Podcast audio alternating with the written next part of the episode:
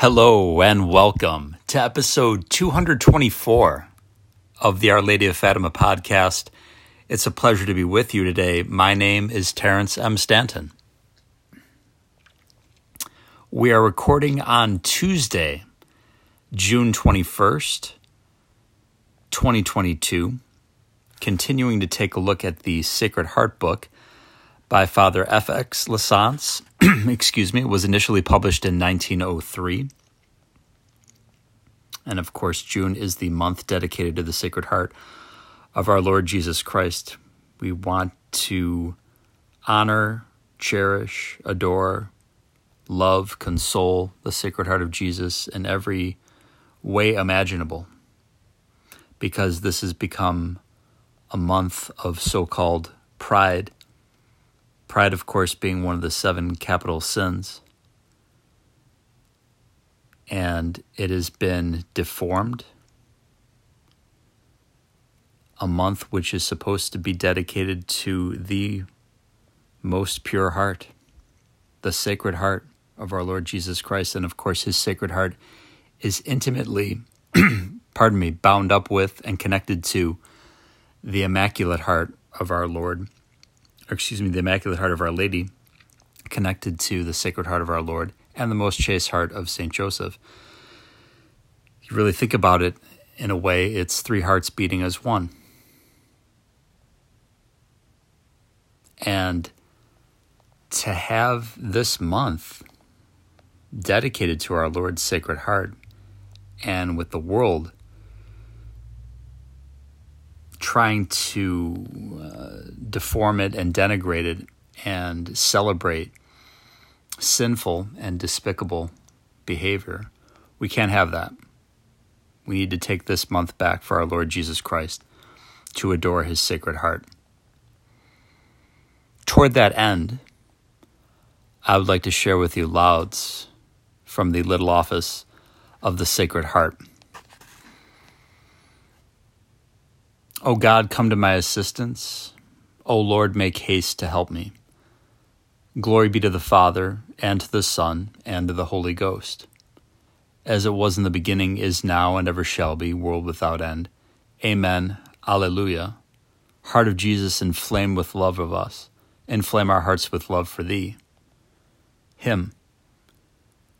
O heart, the Godhead's worthy throne Thee did the Spirit's power create. In Mary's womb immaculate, the Virgin Mother's Holy One. Praised is through thee the Trinity, thou art the Father's bliss.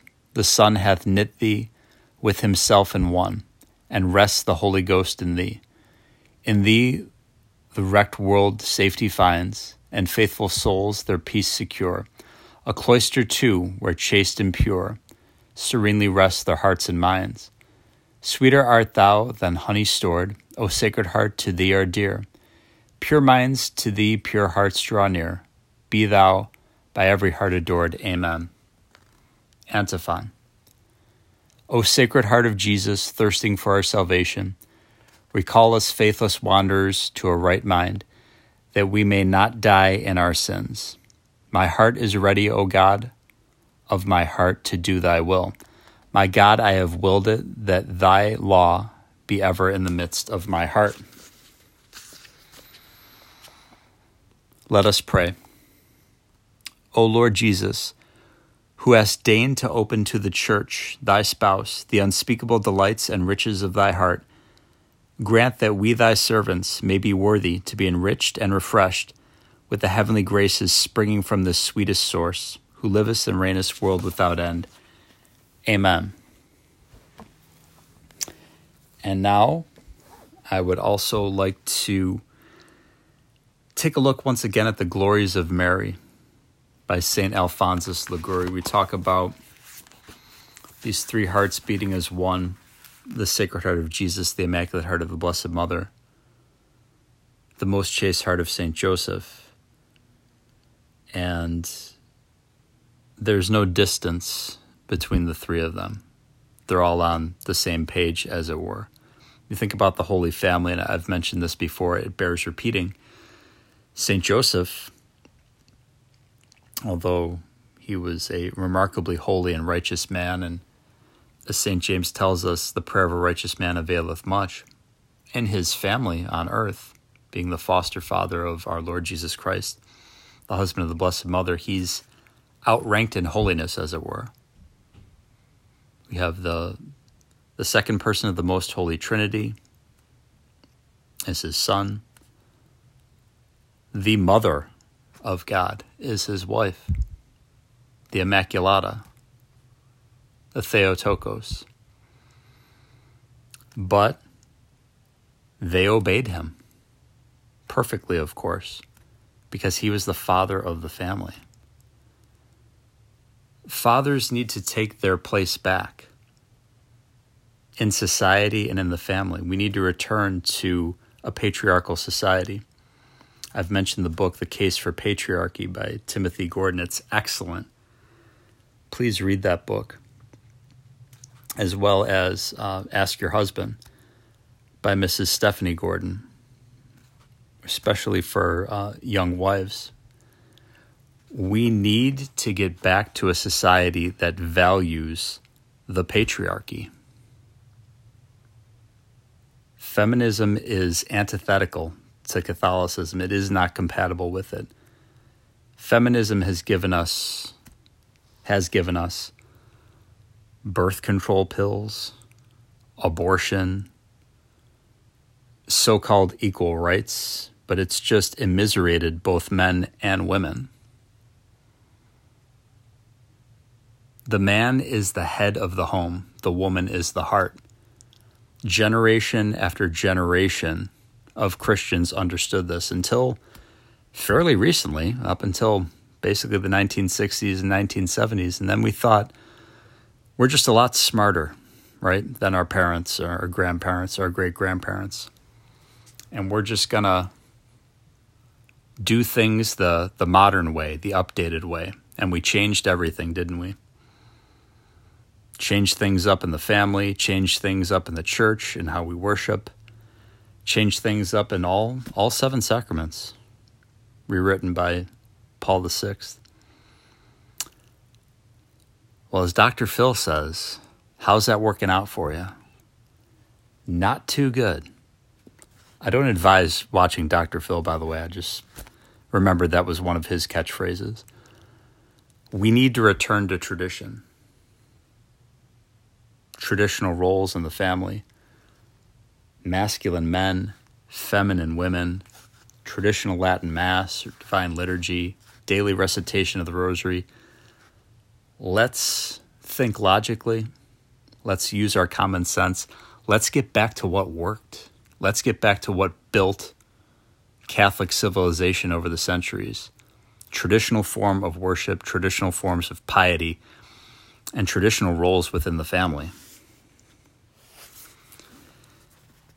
This is section two from the chapter entitled Our Life, Our Sweetness in the Glories of Mary. It is entitled Mary is also our life because she obtains us perseverance.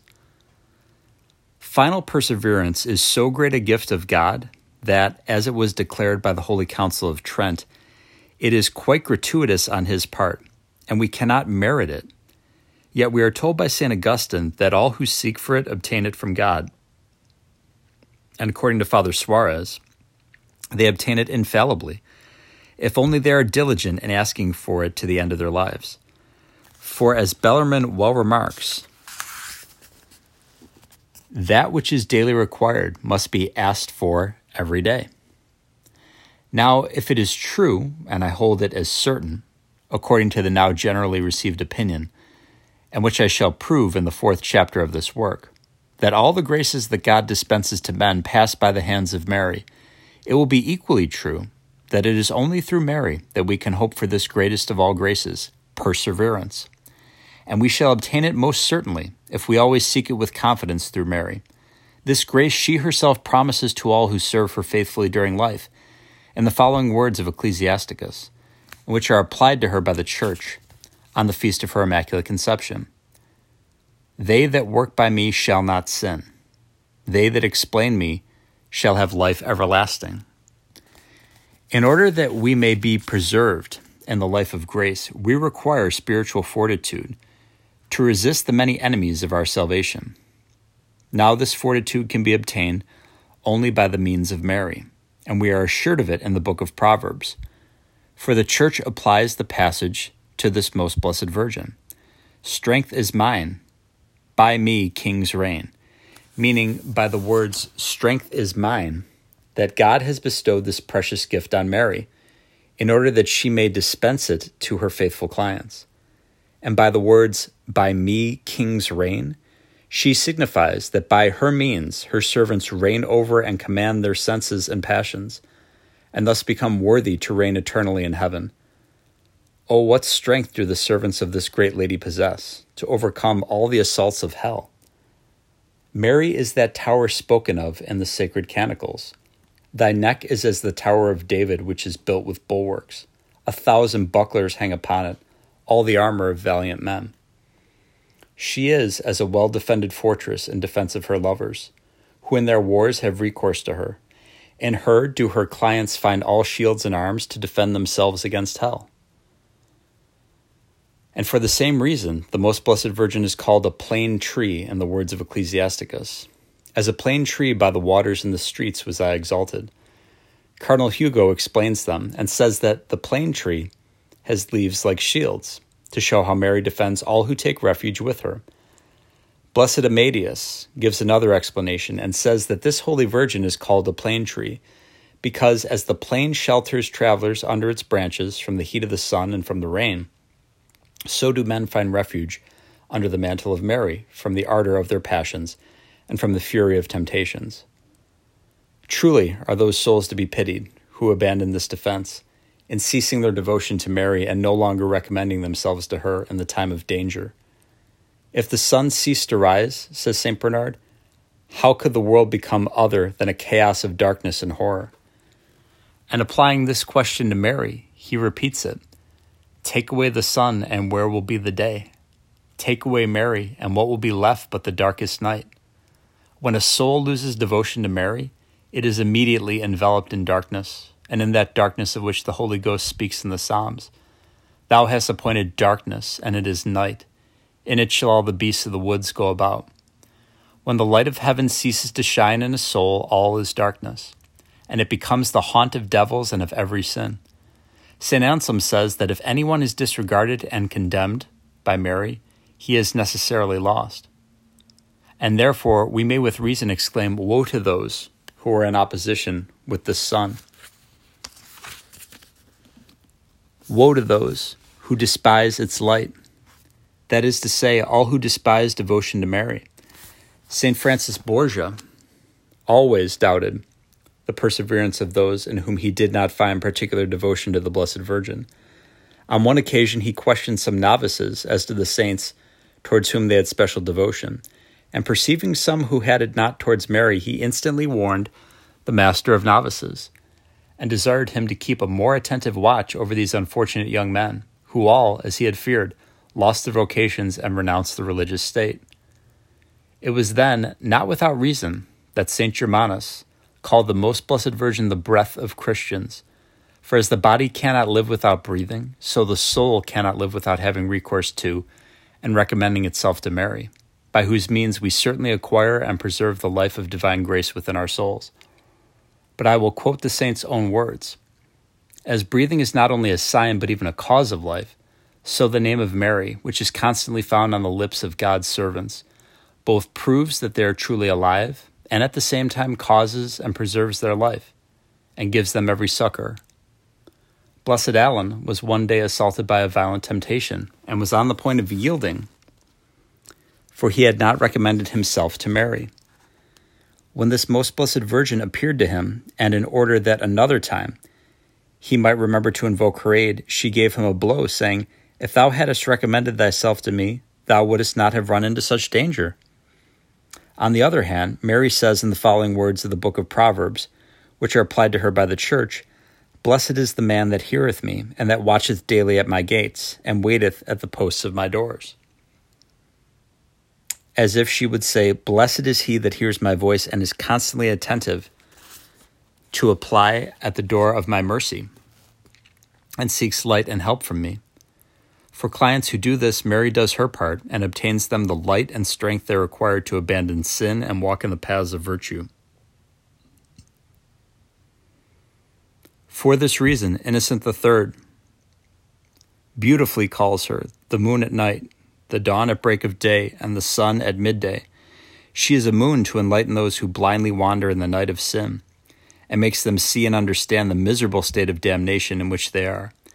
She is the dawn, that is, the forerunner of the sun, to those whom she has already enlightened, and makes them abandon sin and return to God, the true Sun of justice. Finally, she is a sun to those who are in a state of grace, and prevents them from again falling into the precipice of sin.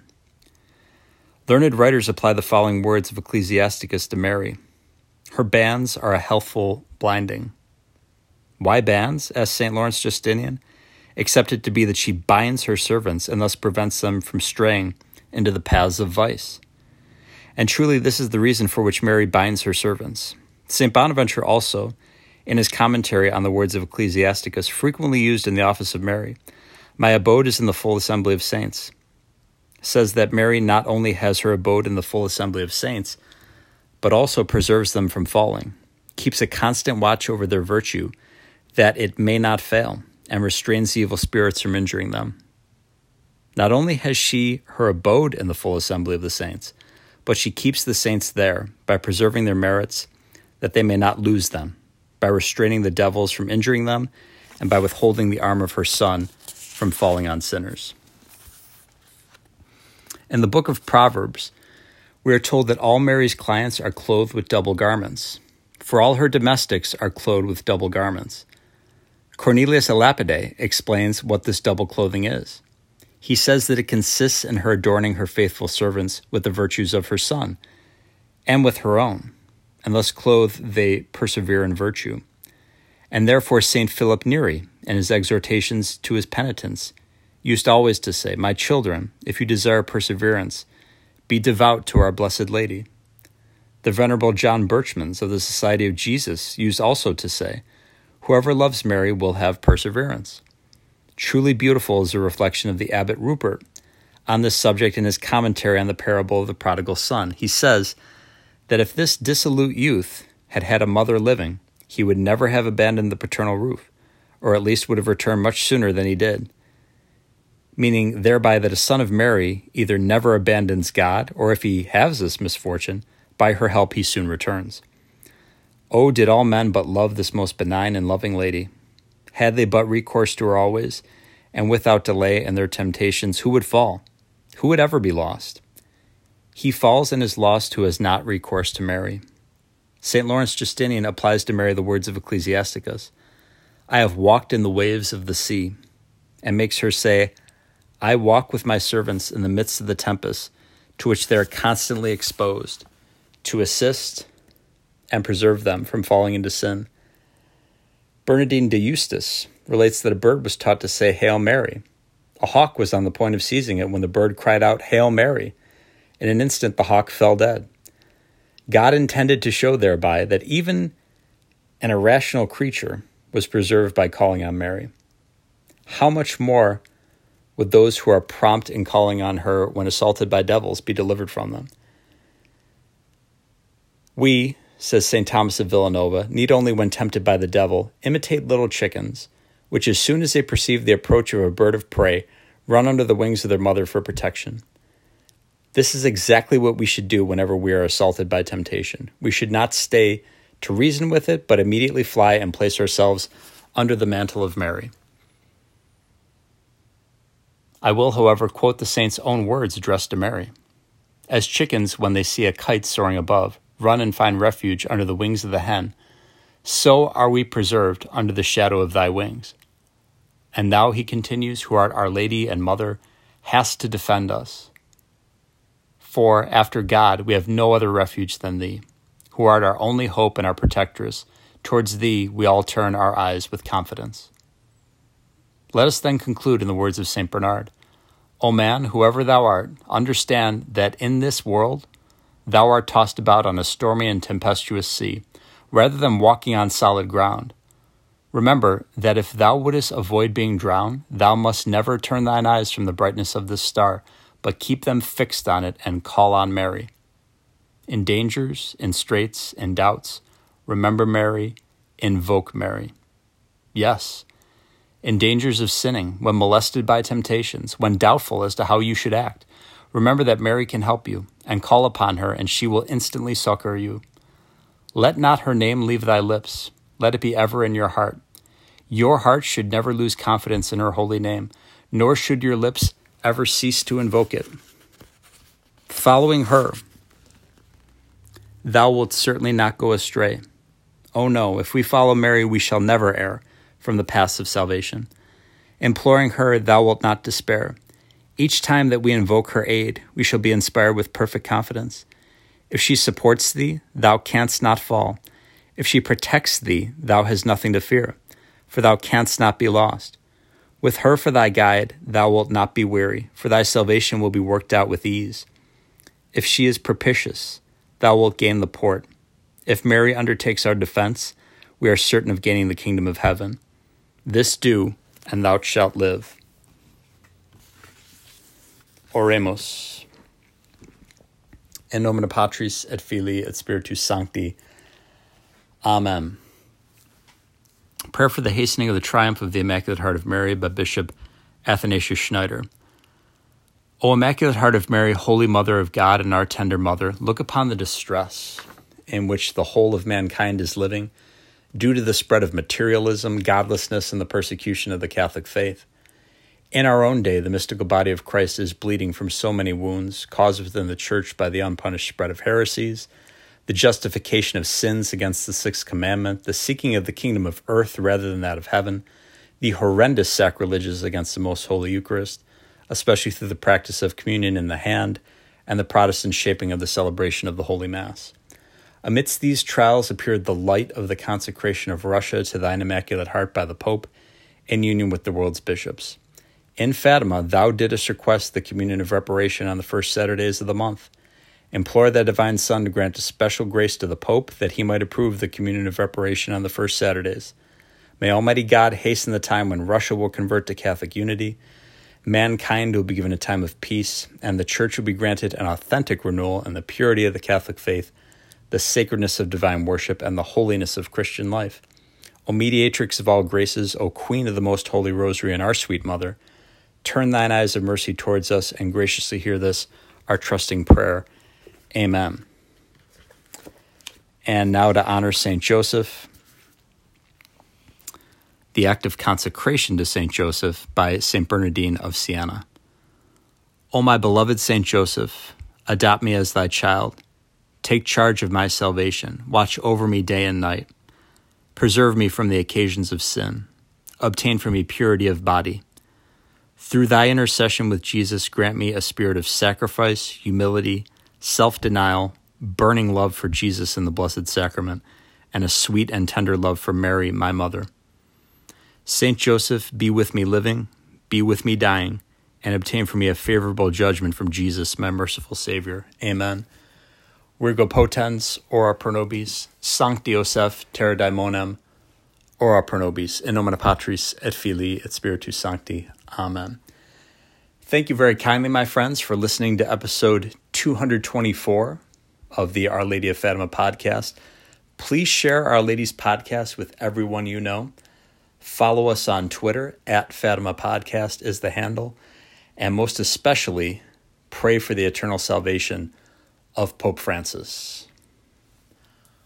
Goodbye and God love you.